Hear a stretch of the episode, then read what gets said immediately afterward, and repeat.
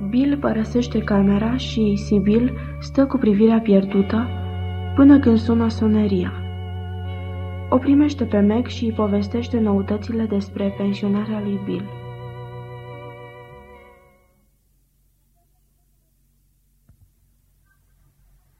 Sibyl, e grozav!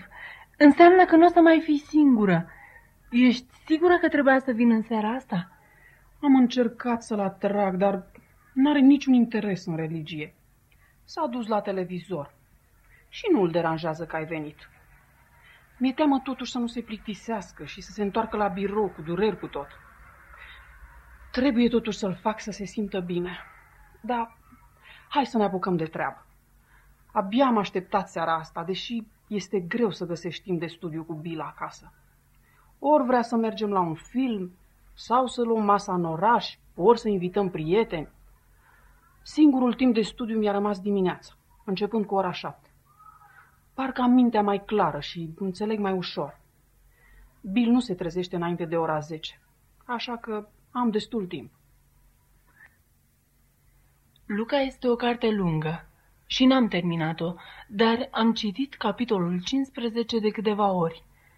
Cred că va fi pentru totdeauna porțiunea mea favorită din Biblie. Parcă este o scrisoare personală de la Dumnezeu pentru mine, ca începătoare. Hai să citesc versetul 7. Tot așa, vă spun că va fi mai multă bucurie în cer pentru un singur păcătos care se pocăiește decât pentru 99 de oameni neprihăniți care n-au nevoie de pocăință. Îți dai seama, Sibil? Asta înseamnă că cerul se bucură din cauza noastră. Se întâmplă acolo sus ceva din cauza a două necunoscute ca noi? În capitolul ăsta, Isus a spus trei povestiri despre bucuria pe care o simte Dumnezeu când îi răspunde. Îmi place povestea cu păstorul și oaia pierdută. M-am gândit la ea toată săptămâna la servici. Când găsește oaia, păstorul nu o ceartă sau o bate, nici nu-i strigă toată supărarea pe care a făcut-o, nici nu o leagă cu funia de gât să o târască înapoi la staul pe drumul stâncos. Sibil, uite ce scrie. După ce a găsit-o, o pune cu bucurie pe umeri. Nu cred că știu nimic despre o astfel de dragoste aici pe pământ. Mă uluiește numai când citesc. M-a făcut să mă simt în siguranță și confortabil cu Dumnezeu. Noi două eram ca niște oi, Sibil, dar strigându-ne, singurătatea și amărăciunea și el în tot acest timp ne căuta. Și acum el ne poartă spre casă pe umerii lui. Ce părere ai despre așa ceva? Nu cred că știu cum aș putea accepta o asemenea dragoste. Și eu am avut probleme cu asta. Dar m-am gândit cât de ciudat ar fi ca mielul să fugă și mai departe în întuneric când aude vocea păstorului și cât de dezamăgit ar fi acesta după o noapte grea de căutare. Imaginează-ți dacă oaia ar putea vorbi să spună așa, Sunt foarte bine, pot să îngrijesc singură de mine. Îmi pare rău că ți-am produs atâta supărare când era cu siguranță înfometată, înghețată, rătăcită și poate chiar rănită. Cât de orb ar fi din partea noastră să ne depărtăm de Hristos acum când în sfârșit ne-a tras atenția. Mă înțelegi greșit, Meg. Nu este vorba că nu vreau să accept această dragoste. Nu sunt sigură că pot. Vezi, când Bill era confundat în afacerile lui, aproape că mă doborâse singurătate. Știam că dacă va trebui să supraviețuiesc, trebuia să fiu atât de precaută în relațiile cu cineva, încât să nu pot fi rănită. Îmi place să cred că păstorul cel bun mă va duce acasă pe umerii lui, cântând. Mi-l imaginez cântând. Tu nu? Dar parcă este o ușă de oțel în inima mea care este încuiată și cheia este pierdută. Și pentru mine divorțul ar fi putut însemna același lucru. Dar Cred că salvarea mea au fost copiii. Nu puteam să mă îndoiesc de dragostea lor. Arătau acest lucru în atâtea feluri, încât nu mi-am putut închide inima în fața lumii, chiar dacă am trecut prin momente de agonie. Am să mă rog, Sibil, ca Dumnezeu să te facă în stare să accepti dragostea Lui. Spune-mi acum, ce impresie ți-a făcut Luca? Mai întâi, aș vrea să te întreb cum a fost duminica. Erai splendidă pe din afară, dar mă întrebam ce se petrecea înăuntru. Mi-ar place să spun că am fost toată numai iertare și înțelegere. Dar adevărul este că am simțit ură, mânie și o gelozie teribilă uneori. Cea mai mare parte a timpului m-am simțit rănită. A fost foarte greu să-i văd împreună, simțindu-se atât de bine unul cu altul. Am impresia că totdeauna, în secret, am sperat că nu se vor înțelege. Dar în seara aceea, când fetele s-au dus la culcare, m-am felicitat că l-am chemat pe Jim. Știind ce mult înseamnă pentru ele, a meritat efortul. Mult timp n-am putut să adorm și am vărsat și niște lacrimi, dar data viitoare va fi mai ușor. Din fericire, Luca mi-a distras atenția de la Jim în această săptămână. Michael mi-a dus Biblia aceasta, nu e grozavă? Ce m-aș face eu fără Michael?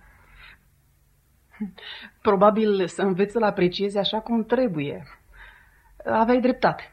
Luca este o carte lungă și multe lucruri m-au nedumerit și m-au interesat în ea.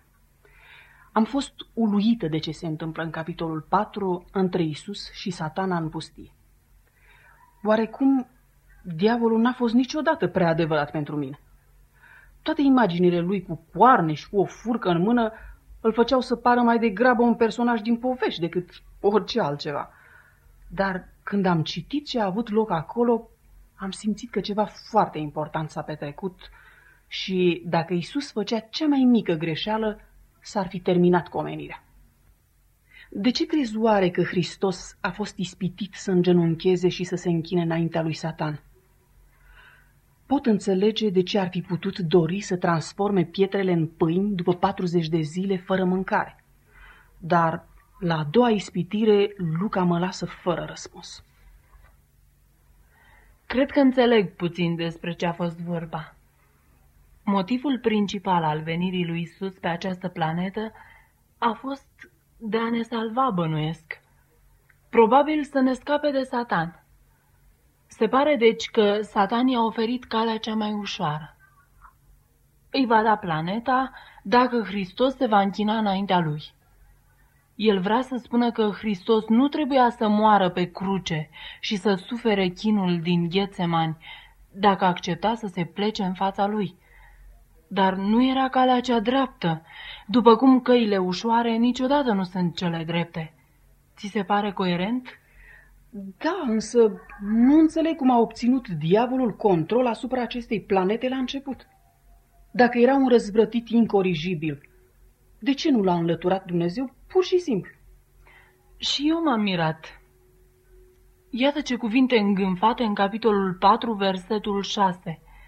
Și diavolul i-a zis, Ție îți voi da toată stăpânirea și slava acestor împărății, căci mie mi-este dată și o dau oricui voiesc.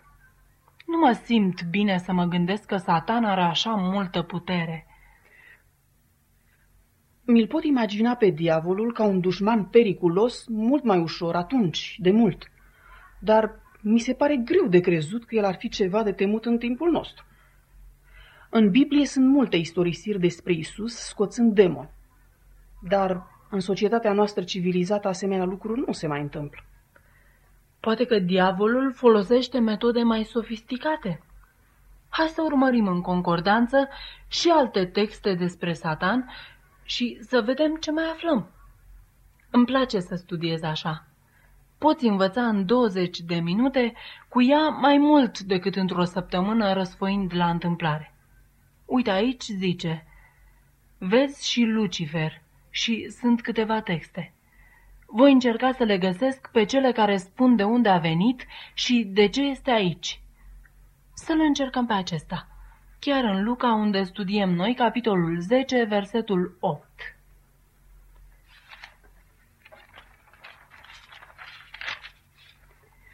L-am văzut pe satana căzând ca un fulger din cer.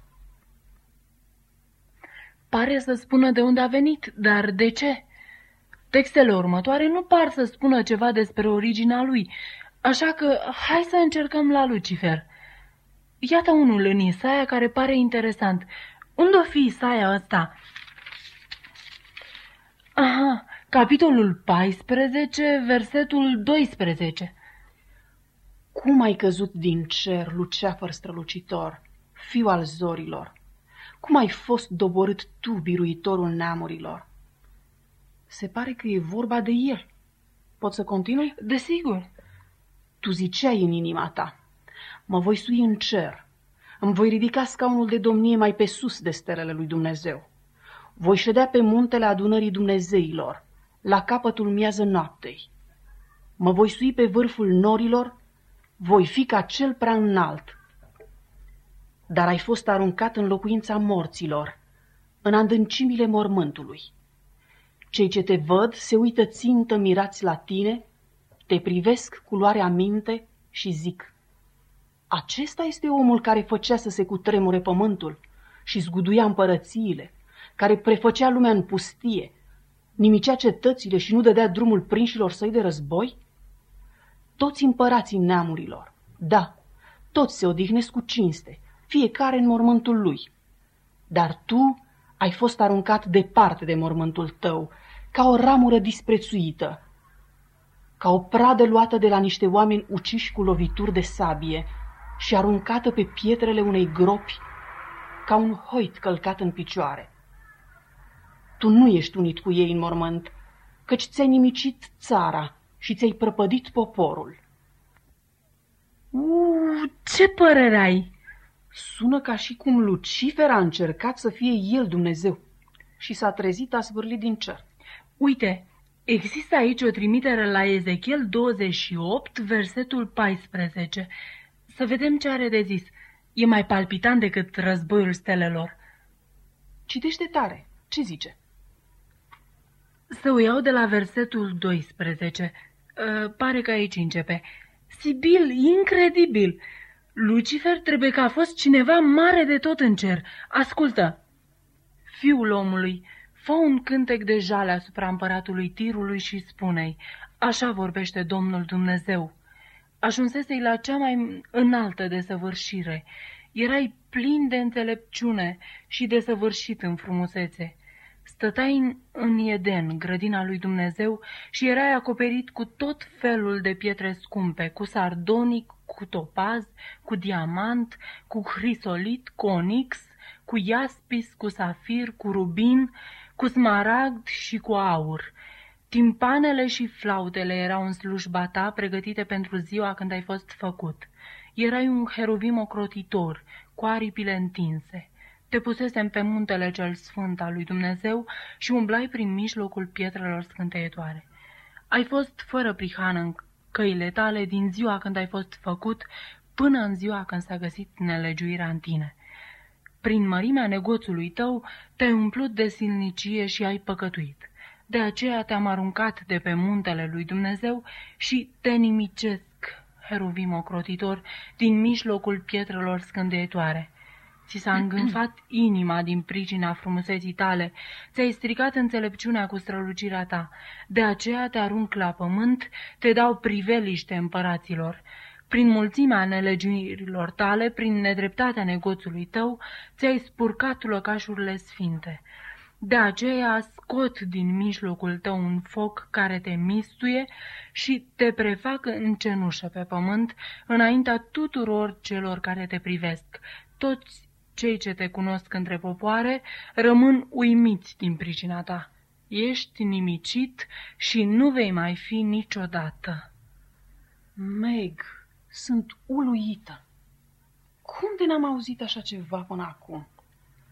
Lucifer a fost într-adevăr cineva frumos, talentat, inteligent și însărcinat cu o responsabilitate unică, dar cumva alunecat datorită superiorității lui, concentrându-se evident prea mult asupra frumuseții și minții lui, în loc să le folosească.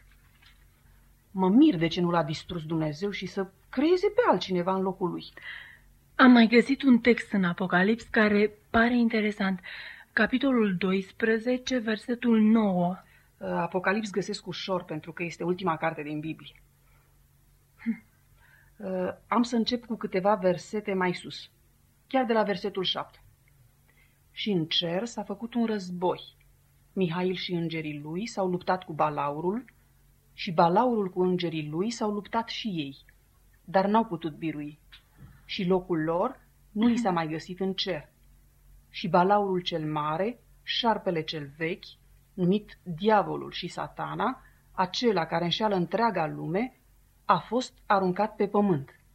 Și împreună cu el au fost aruncați și îngerii lui. Asta și cu a doua Petru 2 cu 4 sună ca și cum el ar fi câștigat și pe alți îngeri. Mă întreb ce fel de război, mental, cu lasere sau așa ca la noi, cu sânge pe străzile de aur. Tot nu ne-am lămurit. De ce l-a lăsat Dumnezeu să trăiască? Se pare că nu s-a potolit nici când a ajuns aici la noi. Aseară Jenny m-a rugat să-i citesc puțin din Biblie înainte de culcare. Am vrut să citim din Luca, dar ea era hotărâtă să începem de la capăt, ori geneza, ori nimic. Așa că am citit primele trei capitole, care cuprind povestea cu șarpele care o ispitește pe Eva în grădina Eden. Am remarcat aici ceva ce înțeleg mult mai bine acum când am o privire de ansamblu a istoriei. E chiar aici, pe undeva în prima parte a capitolului 3. Uh, uite, chiar aici. Când Eva i-a spus șarpelui că Dumnezeu a spus că vor muri dacă mănâncă din pomul din mijlocul grădinii, el a răspuns, cu siguranță că nu veți muri, căci Dumnezeu știe că în ziua când veți mânca din el, vi se vor deschide ochii și veți fi ca zeii, cunoscând binele și răul. Vezi, el implica aici că Eva și Adam ar fi trăit o viață cu restricții, că ar fi existat ceva misterios și atrăgător pe care Dumnezeu îl păstra doar pentru el. Este posibil ca, dacă Dumnezeu l-ar fi înlăturat pe diavol, toți ceilalți îngeri ar fi socotit că Lucifer are dreptate, că acel rău, orice ar fi fost el, era ceva de dorit. Știi cum oamenii devin foarte curioși atunci când își dau seama că ascundem ceva de ei. Așa că Dumnezeu a hotărât să lase pe Lucifer să facă o încercare, dacă va găsi pe cineva să accepte ce spune el. Și Eva a fost o pradă ușoară. Este un gând interesant. Deci, crezi că pământul a fost un fel de teren de demonstrație mm-hmm. pentru univers în care Lucifer a fost a avut libertatea să-și demonstreze revolta împotriva lui Dumnezeu. Dacă aceasta este adevărul, nu cred că îmi face plăcere să fac parte dintr-un astfel de experiment. Dar cred că Dumnezeu nu s-a retras și l-a lăsat pe Satan să distrugă rasa omenească, căci, în mod sigur, aceasta s-ar fi întâmplat în final. Cred, din contră, că el a declanșat, cum să-i zic, un sistem prin care omul să aibă posibilitatea să aleagă cui vrea să servească. De fapt, acum îmi dau seama că moartea lui Hristos pe cruce a fost demonstrația finală al celor două sisteme, Sibil. Acum înțeleg semnificația răstignirii. Împărăția lui Satan a însemnat boală, moarte, suferință mentală și durere, dar Hristos a venit cu viața lui neegoistă, încheiată cu moartea, să arate omului că modul lui de viață oferă dragoste și siguranță, gingășie și vindecare. în timp ce agăța pe cruce, chiar acolo și încă interesându-se de oameni mai mult decât de sine, în timp ce la picioarele sale cei pentru care venise să moară îl ridiculizau, întreaga chestiune a dreptului lui Dumnezeu de a stăpâni a fost încheiată. În fața unui astfel de Dumnezeu mă voi pleca, Sibil. Nu numai de bună voie, ci cu bucurie, cu reverență, cu recunoștință. Amin și amin. Hm, râs de mine. Nici de cum, Meg. Îl slăvesc pe Dumnezeu pentru tine. Faci lucrurile atât de clare că și un copil le-ar putea înțelege.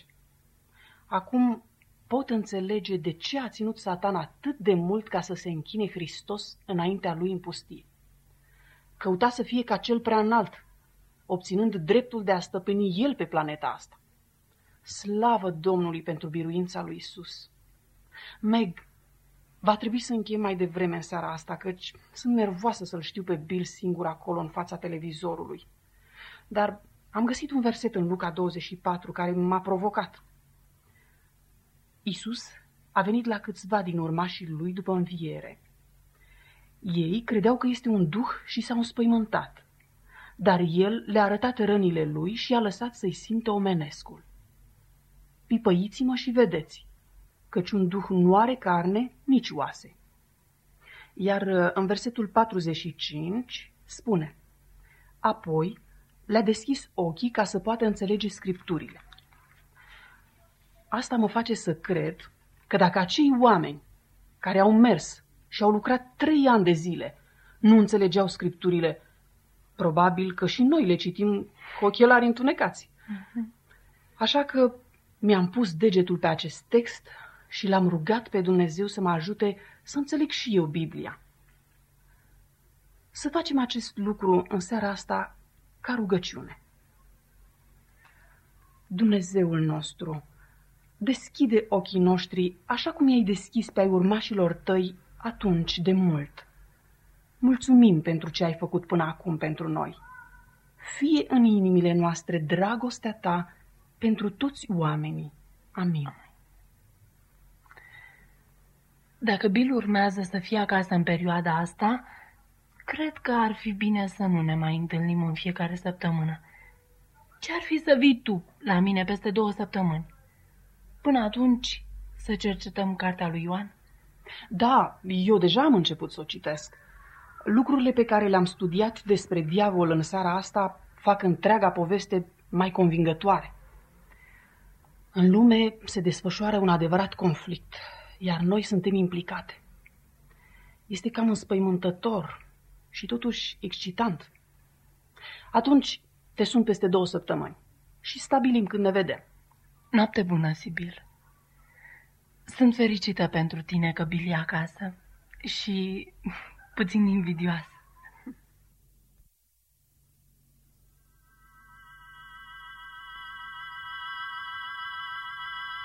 Ascultând la Sibil și Sunlight în seara asta, mi-au venit în minte o mulțime de amintiri. Aș vrea să le pot spune cum a fost atunci, de mult, când Lucifer a tulburat pacea în patria mea. Când Sibil a presupus că a fost o ființă unică, a avut dreptate. Era cu adevărat splendid. Îl iubeam și aveam încredere în el. Ne mândream cu capacitatea lui intelectuală și abia dacă am înțeles, când a început să insinueze fin că s-ar putea ca Dumnezeu să nu se poarte cinstit cu noi, revolta și conflictul care va izbucni din asta. Când a declanșat opoziția pe față, a reușit să convingă o treime din îngeri că Dumnezeu este nedrept față de noi. În momentul când s-a hotărât înlăturarea lor din cer, ei și-au dat seama foarte bine că au făcut o mare greșeală, dar n-au vrut să recunoască. N-am cunoscut înțelesul cuvântului amărăciune până în acea zi. Vai, tot cerul gol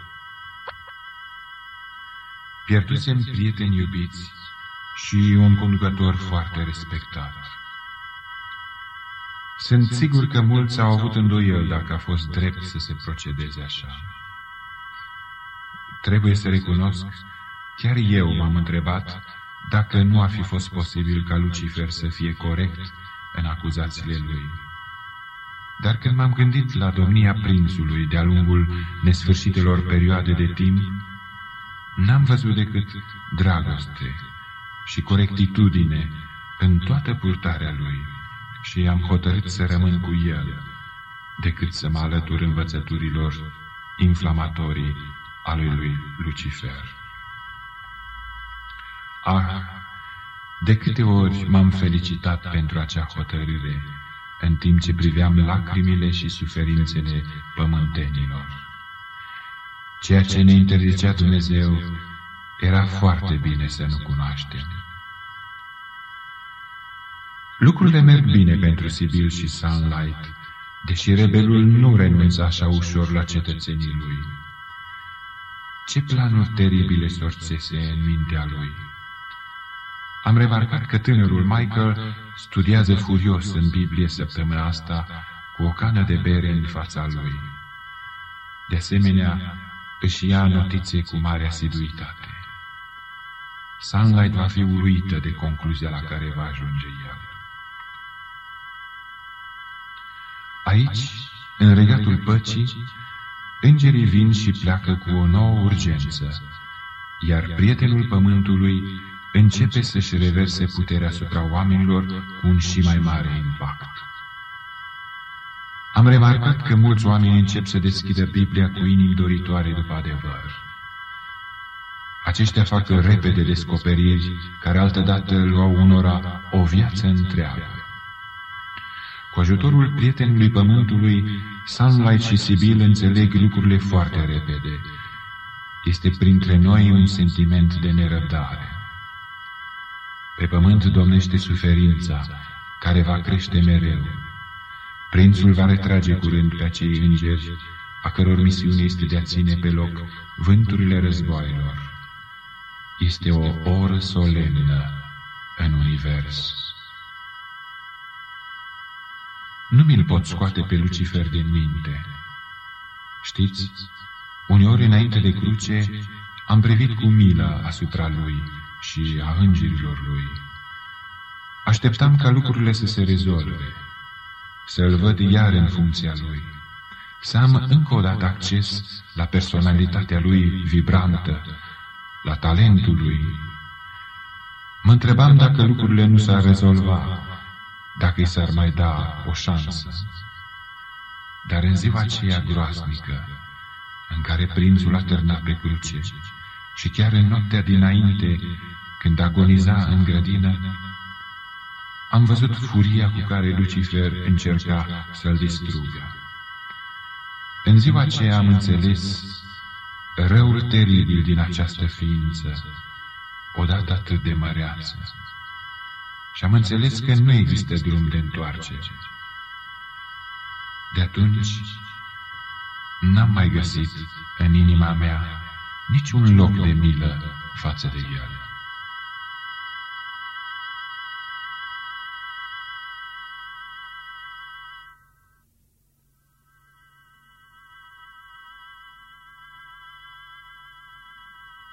Atacul rebelului a fost mult mai crud decât mă așteptam. Inima mea este prea tristă ca să mai pot nota amănuntele scenei următoare.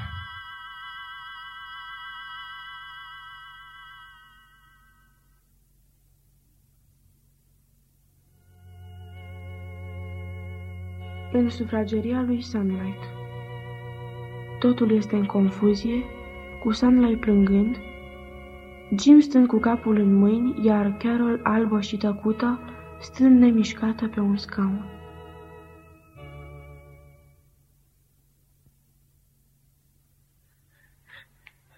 Meg, trebuie să ne reculegem și să facem ceea ce este de făcut în asemenea situații.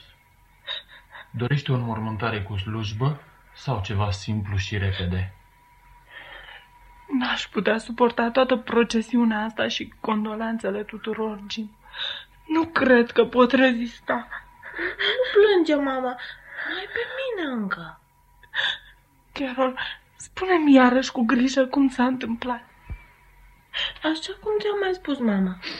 Am coborât din autobuzul școlii la colț și ce m-a fugit să traverseze strada. Cred că nu s-a uitat și tocmai venea o mașină. Am auzit frânele scrâșnind, iar pe cei înțipând. Apoi ea era culcată pe stradă și de jur împrejur se adunau oameni. Un polițist m-a adus aici și l-a sunat pe tăticu. Așa a fost. Nu a murit mama, nu-i așa? L-am rugat pe polițist să mă aștepte și am adunat lucrurile de pe jos, pentru că m-am gândit că mai târziu o să vină și ea acasă. Gen ține să aibă lecțiile în ordine și nu suportă să-i se udă cărțile. Gen ar fi apreciat asta, scumpă mea. Ai făcut totul cum trebuie. Nu te speria că eu și cu mama plângem. Ne doare așa tare înăuntru că trebuie să plângem. Poți și tu să plângi. Să stăm aici și să ne mângâiem câteva minute. Apoi, poate mi-aș la Sibil să stai cu ea, în timp ce mama și cu mine o să ne ocupăm de lucrurile care trebuiesc făcute. Câteva momente mai târziu, Sunlight, Jim și Carol între ei bat la ușa lui Sibyl. Aceasta răspunde, uimită să-i vadă pe toți trei acolo. Meg! Jim! Poftiți înăuntru! Cu ce ocazie la noi? Ceva groaznic s-a întâmplat. Mi-e frică să întreb. Jen a fost omorâtă într-un accident. Acum câteva ore, când a ieșit de la școală. Suntem încă într-o stare de șoc, dar trebuie să mergem la spital și să ne îngrijim de lucrurile care trebuie făcute. Ne întrebam dacă o poți ține pe Carol până ne întoarcem. Vai, sărmani, sărmani copii, ce teribil. Desigur, Carol poate rămâne. Ce aș putea să fac pentru voi? Nu cred că ar fi ceva. Mulțumim pentru ofertă. Noi avem o mică slujbă în particular, probabil poi mâine, și ne-ar place dacă tu și cu Bill ați putea veni. Părinții lui Meg stau departe și n-am vrea să-i punem pe drumuri.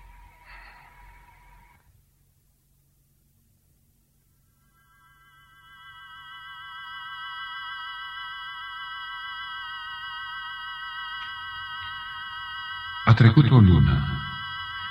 Nimic nu marchează locul în care o fetiță de zece ani, cu părul bălai, a coborât din autobuzul școlii, pășind direct în fața morții. Traficul continuă. Pietonii au încetat deja să arate scena accidentului.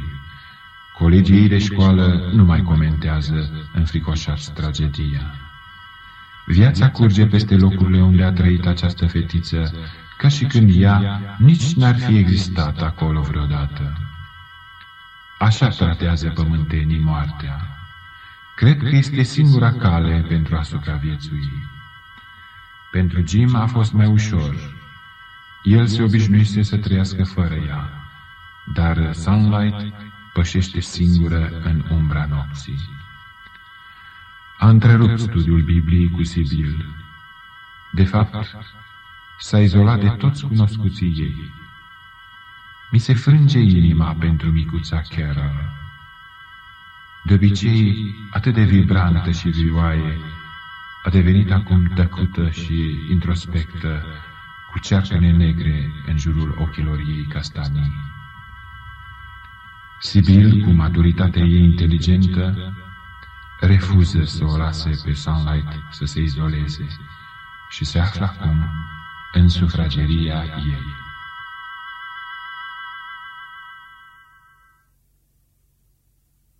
Am trimis-o pe Carol să se uite la televizor cu Bill, fiindcă vreau să stau de vorbă cu tine, Meg. Nu poți continua așa, ferindu-te de toți ceilalți. Nu e bine pentru Carol. arată teribil. Nu vreau să spun că știu ce teribil te simți, pentru că nu știu. N-am avut niciodată un copil. Cred că trebuie să fie agonie, mai ales că tu și Jen erați atât de apropiate. Trăind aici fără Jim. Dar trebuie să mergem înainte, Meg. Oricât de rău ne-am simțit. De dragul lui Carol, trebuie să zâmbești din nou și să primești iar prieten. Îi lipsește Michael. Pentru un copil de șapte ani a fost o experiență aspră. Și mă tem că se gândește prea mult la ea. Nu uita, draga mea, că acest copil suferă de singurătate. Aveți nevoie una de alta. Am vrut să împărtășesc cu tine ce am citit ieri în Biblie și am scris pe acest bilețel. Nu vreau să aud așa ceva, Sibil. Unde era bunul, milosul nostru Dumnezeu când a coborât gen din acel autobuz? În același loc unde era când propriul său fiu a târnat pe cruce Meg, așteptând nerăbdător cu toată această dramă să se încheie. Nu a existat niciodată vreo asigurare că cei care îl urmează vor evita tragedia. Doar că ei vor avea putere să o suporte. Nici Dumnezeu n-a fost cutit de tragedie. Atunci, noi cum putem aștepta așa ceva? Nu vreau să am nicio parte într-un conflict în care copii nevinovați cad victime. Mă îndoiesc că Dumnezeu vrea să aibă vreo parte. El nu a creat copilașii ca să moară, ci să râdă, să se joace și să aducă bucurie părinților lor. Dar atâta timp cât diavolul are libertate pe această planetă, mă tem că scumpi copilași nevinovați vor muri. Dacă avem încredere în Hristos, ca acei oameni iubiți de El când era aici jos, atunci moartea lui Gen nu trebuie să fie o tragedie. Pentru mine este o tragedie. Apreciez interesul tău, Sibil, dar nu cred că poți înțelege măcar puțin prin ce trec eu. Îți mulțumesc că ai fost așa drăguță cu Carol. În fiecare după amiază așteaptă nerăbdătoare întâlnirea cu tine și cu Bill. Dar eu mă voi descurca pe cont propriu. Deocamdată este tot ce pot face ca să nu mă prăbușesc. Când văd intrând în magazin fetițele ce se întorc de la școală, mă apucă amețeala. Nu știu ce să fac în situația asta și nu știu dacă am să mă mai pot gândi la Dumnezeu.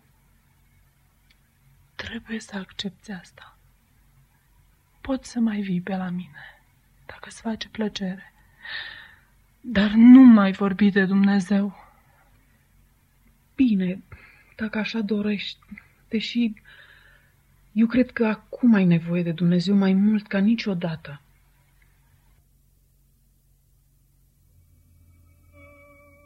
Se ridică să plece, dar lasă pe masă bucata de hârtie pe care a scris versetele biblice.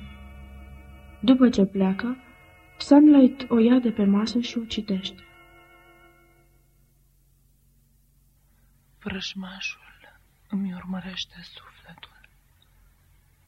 Îmi calcă viața în picioare la pământ. Mă face să locuiesc în întuneric, ca cei ce au murit de multă vreme. Îmi este mâhnit Duhul în mine. Îmi este tulburată inima în lăuntrul meu. Mi-aduc aminte de zilele de odinioară. Mă gândesc la toate lucrările tale. Îmi întind mâinile spre tine. Îmi suspină sufletul după tine ca un pământ uscat. Grăbește de mă ascultă, Doamne. Mi se topește Duhul. nu mi-ascunde fața ta, căci aș ajunge ca cei ce se pogoară în groapă. Fă-mă să aud diste dimineață bunătatea ta, căci mă încred în tine. Arată-mi calea pe care trebuie să umblu, căci la tine mi înalt sufletul.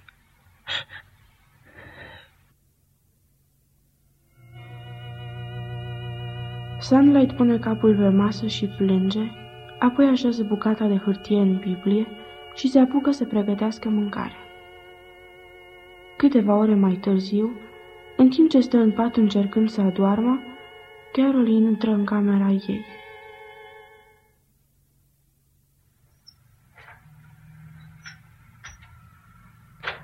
Ce faci aici? Trebuia să fii adormită de mult. Nu pot să dorm, mama. Mă simt așa rău singură, fără Jane. De câte ori mă uit la patul ei gol, îmi vine așa greu, iar când sunt gata să adorm, o văd acolo, culcată în stradă, stropită pe față și pe bluză de zăpadă murdară. Și văd mâna mamei, în care ținea stiloul de la tata de ziua ei. Mâna arăta bine și am crezut că totul e bine. Dar n-am putut să mă uit la partea unde a lovit-o mașina. Mama a fost groaznic. Mama, unde este Jane acum? Într-un cavou. Așteptăm primăvara ca să putem săpa, să fie îngropată. Ți-am mai spus asta. Vreau să zic că unde este ea cu adevărat. O fată la școală mi-a spus că este în cer, vie și fericită. Dar m-am gândit că dacă era așa, mi-ai fi spus tu și n-ai mai fi plâns tot timpul. Carol, nu știu răspunsul la această întrebare. Mulți oameni cred că atunci când mori, te duci direct în cer. Bineînțeles, dacă ești destul de bun. Dar ce am citit eu și Sibil în Biblie mă face să mă îndoiesc. Spune odată că Biblia răspunde la întrebările de unde venim și unde mergem. De ce nu te uiți acum să vezi ce spune? Dacă Jane e în cer cu Dumnezeu, e rușinos pentru noi să plângem. Aprinde lumina și uită-te. Te rog. Carol, nu e chiar așa de simplu. Biblia nu este totdeauna ușor de descifrat. Uneori trebuie să studiezi mult ca să obții un răspuns. În plus, mă simt furioasă pe Dumnezeu și nu cred că am să mai citesc Biblia vreodată. Furioasă pe Dumnezeu? Nu el a ucis-o pe Jane. Chiar tu mi-ai spus că Dumnezeu este bun și iubitor. Nu vreau să mai vorbim despre asta. Poți dormi aici cu mine noaptea asta, dacă vrei. Poate o să dormim mai bine amândouă. Vreau să știu ce zice Biblia înainte să dorm. Nu poți să folosești lucrul acela de la sfârșitul Bibliei, așa cum ți-a arătat Michael? Caută moarte sau mort. Carol, ți-am spus că acum nu vreau să citesc Biblia. Du-te la culcare. Amândouă trebuie să ne sculăm mâine de vreme. Dacă vrei să te culci, bine. Dar eu vreau să aflu unde e Jane. Cum se scrie moarte?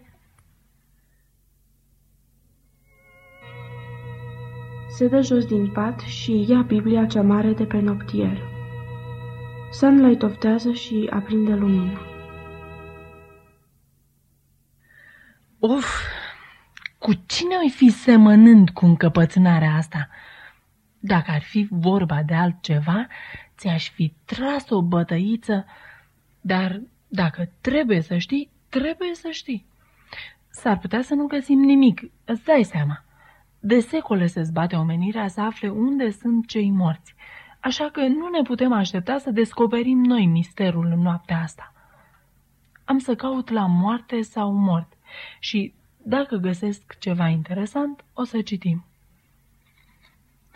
Uite, Psalmul 115 cu 17. Nu morții laudă pe Domnul și nici vreunul din cei ce se pogoară în locul tăcerii. Nu pare ca și cum ar fi în cer. Uh, Da.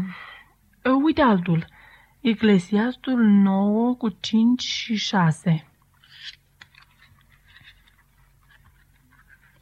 Da. Cei vii, în adevăr, măcar știu că vor muri, dar cei morți nu știu nimic și nu mai au nicio răsplată, fiindcă până și pomenirea li se uită și dragostea lor și ura lor și pisma lor de mult au și pierit și niciodată nu vor mai avea parte de tot ce se face sub soare. Vezi, mami, e simplu.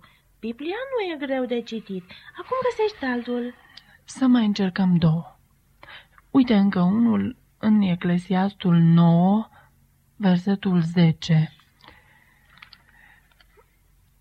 Tot ce găsește mâna ta să facă, fă cu toată puterea ta, căci în locuința morților în care mergi, nu mai este nici lucrare, nici chipzuială, nici știință, nici înțelepciune. De unde li s-a năzărit oamenilor că gen este în cer? M-aș bucura să fie acolo, dar nu este. Asta poate o să-ți placă mai mult. Sună mai bine. Isaia 26, versetul 19. Să învie dar morții tăi, să se scoale trupurile mele moarte. Treziți-vă și săriți de bucurie cei ce locuiți în țărână, căci roa ta este o rouă dătătoare de viață și pământul va scoate iarăși afară pe cei morți. Chiar se va întâmpla, mama? Dumnezeu va învia cu adevărat pe oameni? Da, păpușă, îi va învia, căci el a mai înviat pe unii oameni. Să-ți arăt ce am găsit eu și Sibil când am studiat Matei 27, 52 și 53. Mormintele s-au deschis și multe trupuri ale sfinților care muriseră au înviat. Ei au ieșit din morminte după învierea lui, au intrat în sfânta cetate și s-au arătat multora. Da, și încă un text. 1 Tesaloniceni 4, 16 la 18. Da. Căci însuși Domnul, cu un strigăt, cu glasul unui arhanghel și cu trâmbița lui Dumnezeu, se va pogorâ din cer și întâi vor învia cei morți în Hristos. Apoi, noi cei vii, care vom fi rămas, vom fi răpiți toți împreună cu ei în nori, ca să întâmpinăm pe Domnul în văzduh. Și astfel vom fi totdeauna cu Domnul. Mângâiați-vă dar unii pe alții cu aceste cuvinte. Ai auzit, mama? Când vine Isus, va învia pe cei morți, iar pe noi ne va lua cu El în cer. Asta înseamnă că noi și Gen vom merge acolo în același timp. Parcă îmi place mai mult așa, decât să se ducă înaintea noastră. O să vedem cerul toți împreună, și Sibil, și Bill, și tăticu, și Mary, și Michael. Ușurel, scumpete, mi-e teamă că nu toți vor merge în cer. Numai cei care îl iubesc cu adevărat pe Isus și au acceptat ce a făcut pentru ei când a târnat pe cruce. Jane îl iubea. Într-o seară, când ne-am băgat în pat, mi-a spus că de când a început să citească Biblia, doarme mai bine. Obișnuia să o pună sub pernă. Înainte plângea mereu pentru tine și tăticu și mă punea să jur că nu spun. Dar după ce a citit Biblia, a spus că golul din inima ei s-a umplut cu dragostea lui Isus. Oh, Carol, ce bine că mi-ai spus asta! Tu o cunoșteai pe gen mai bine decât mine. Ce bine că m-ai pus să caut aceste texte. Acesta din urmă mi-a umplut inima cu speranță. Acum rămâne ca noi să fim gata când va veni Isus, ca să o putem întâlni pe gen și să mergem împreună în cer. Pare aproape o poveste, nu-i așa? Doar dacă n-am citit bine în Biblie, iar în Biblie nu există povești. Mă simt bine prin lăuntru pentru prima oară de când am murit gen. Hai să ne culcăm. Mai ești furioasă pe Dumnezeu? Nu, iubita mică. Datorită ție mi-a venit mintea la loc.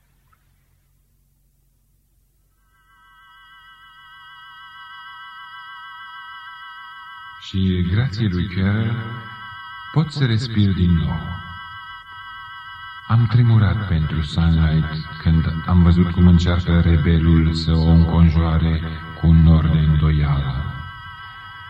Mi-am dat seama că este aproape zdrobită de amărăciune. Și ca de obicei, acesta este timpul când năvălește rebelul cu trupele lui. De aceea am fost surprins să văd cum prietenul pământului a ajuns la inima ei, mai ales când Michael și Sibila au eșuat. Dar în înțelepciunea lui infinită, prietenul pământului a știut că acest copilaș putea atinge inima mamei ca nimeni altul. Prințul a trecut pe aici acum câteva minute și m-am grăbit să-i spun noutățile fericite, dar el a zâmbit și mi-a spus, Știu, Jared, știu. Uneori uit că el știe totul despre ei, clipă de clipă, ca și când i-ar avea înscriși pe palmele sale.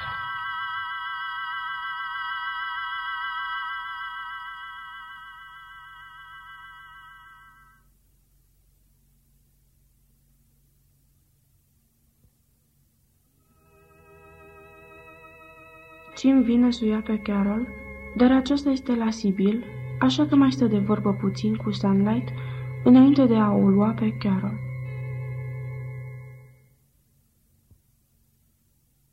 Ce mai faci, Meg? Mi-am căutat de lucru zi și noapte, ca să nu mă mai gândesc la gen.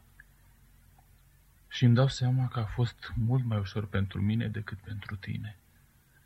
Dar chiar așa, Săptămânile astea au fost aspre.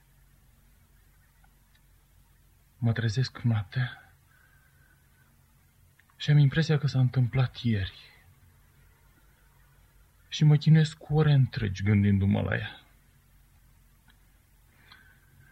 Așa ceva să se întâmple altor copii, dar nu lui Gena noastră. Mary încearcă să mă înțeleagă, dar cred că cineva nu poate decât atunci când este în cauză. N-am visat niciodată că poate exista atâta suferință. Când m-ai părăsit, mă gândeam că nu poate exista altceva care să doară mai rău. Dar acum a fost teribil. Era atât de mică cu toată viața în fața ei. Dar n-are rost să mai discutăm. Trebuie să mergem înainte. Sunt tare bucuroasă de compania lui Carol și învăț să mă sprijin pe Dumnezeu, cel puțin parte din timp. Până să se întâmple asta, n-am putut înțelege ce înseamnă să pierzi pe cineva. M-a făcut să înțeleg în ce situație mizerabilă te-am pus. Ți-am spus de atâtea ori că îmi pare rău, fără să înțeleg cu adevărat ce rău teribil ți-am făcut. Vreau să o mai spun o dată, cu o nouă înțelegere pe care niciun cuvânt, oricât de sincer, nu va putea exprima corect. Să mai discutăm asta odată și apoi să uităm pentru totdeauna. M-a durut teribil, Jim, pentru că te-am iubit atât de mult. Încă te mai iubesc, dar nu mai sunt supărată pe tine. Nu datorită mie, am învățat de la Isus Hristos că numai mândria ne face să rămânem mânioși, iar El a îndepărtat mândria de la mine. Eu te iert. Spun aceste cuvinte deoarece poate ai nevoie să le auzi ca să-ți poți continua viața eliberat de vină. Acum, te rog, să nu mai discutăm asta niciodată. Uite jacheta lui Carol. Nu uita că mâine merge la școală și trebuie să se culce de vreme. Știi, Meg, ești o fată grozavă. Mi-ar place să luăm masa cu voi duminica viitoare. Dacă îți face plăcere, ia și pe Michael.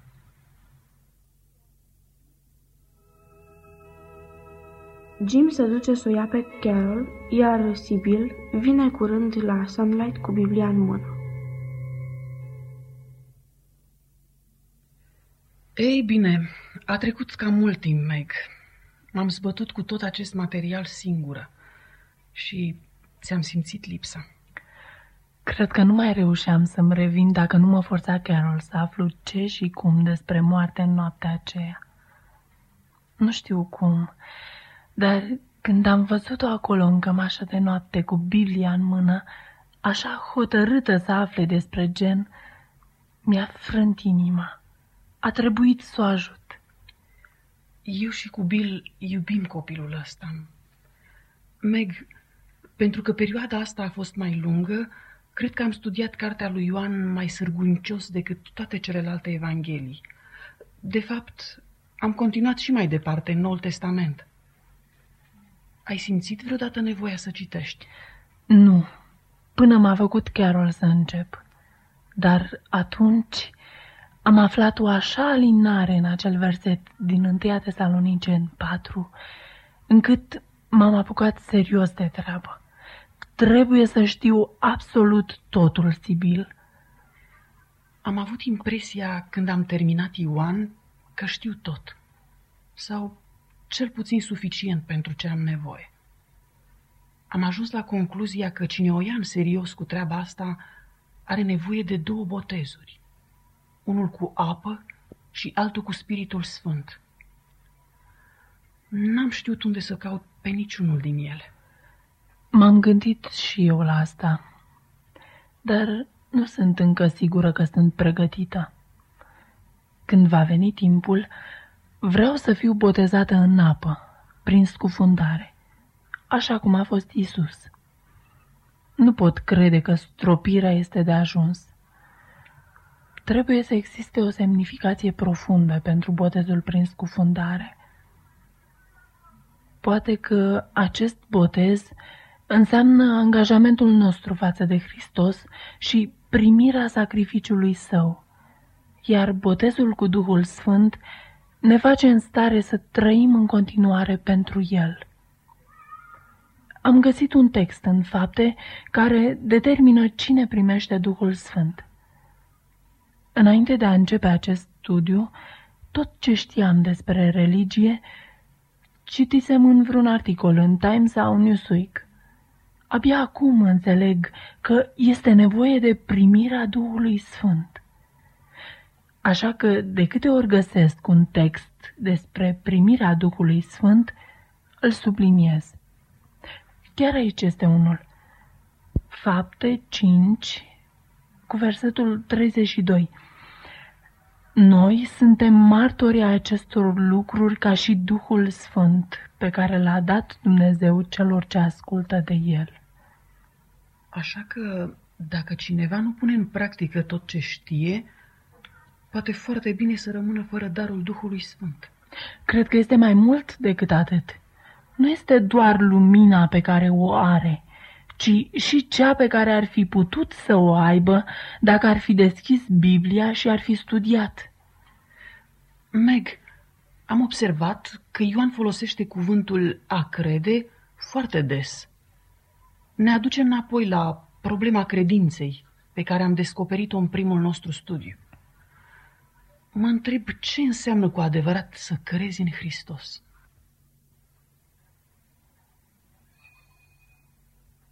Mă duc să văd cine e. Hei, Michael, poftim înăuntru. Mă iertați că v-am întrerupt, dar am ceva de spus lui Meg. Mă bucur că ești aici, Sibyl. Cred că ne interesează pe toți trei. Zi, despre ce este vorba? Trebuie să fie important ca să vii tu aici duminică după masă, când e fotbal la televizor. Dai drumul. Nu. Vreau să continuați ceea ce discutați, iar când veți termina, vă anunț descoperirea mea. Dacă am vreo idee mai profundă, mă amestec și eu în discuția voastră. Vorbeam de cartea lui Ioan și câtă importanță de el credinței. Ne întrebam ce poate implica cu adevărat credința. Mai de mult, noi hotărâsem că cel puțin trebuie să încercăm să cercetăm tot ce se poate spre a-l cunoaște mai bine, să petrecem timpul cu el. Dar mai este și altceva? E ceva ciudat, dar în ultimul timp, de câte ori iau Biblia să citesc, mă simt încurcată de țigara pe care o am în mână. Nu cred că scrie undeva în Biblie să nu fumezi sau să nu bei. Și totuși nu mă simt bine când fac așa ceva. Da, da. Cred că știu de ce simți asta. Ambele obiceiuri sunt destructive, ceea ce le face incompatibile cu dorința lui Dumnezeu de a fi sănătoși și fericiți. Totdeauna ai fumat prea mult, Meg. De ce nu renunți? M-am gândit la asta și am considerat că, în măsura în care ne apropiem de Dumnezeu, El ne va face conștienți de lucrurile din viața noastră care îl deranjează. Mm. Deci, a crede se dezvoltă în a cuprinde ascultare și bănuiesc că termenul ar fi supunere. Astfel, dar, credința s-ar putea transforma într-o adevărată provocare. Și, referitor la sugestia ta, Michael, am încercat să mă opresc. După o oră, îmi vine să mă cațăr pe pereți. De curând, nici eu nu m-am simțit confortabil într-un bar. Am încetat să mă mai duc, dar descoper că berea din frigiderul meu este un dușman și mai de temă. Sunteți sigur că a crede este așa de complicat?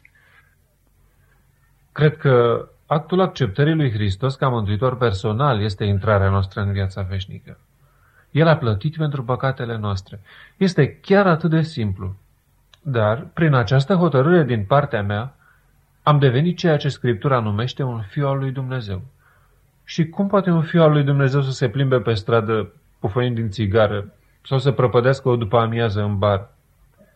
Este ca și când ai încercat să ți-l imaginezi pe apostolul Pavel vorbind grecilor cu Havana într-o mână.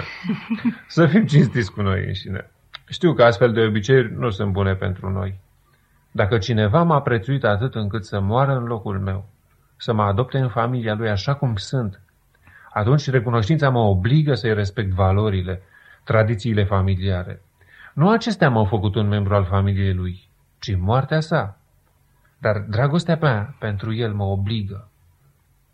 Ca să nu mai spunem nimic despre faptul că modul lui de viață vizează propria mea fericire, în contrast cu căile mele destructive de până aici. Mike, ai explicat așa frumos încât simt că trebuie să renunț pentru totdeauna la țigări.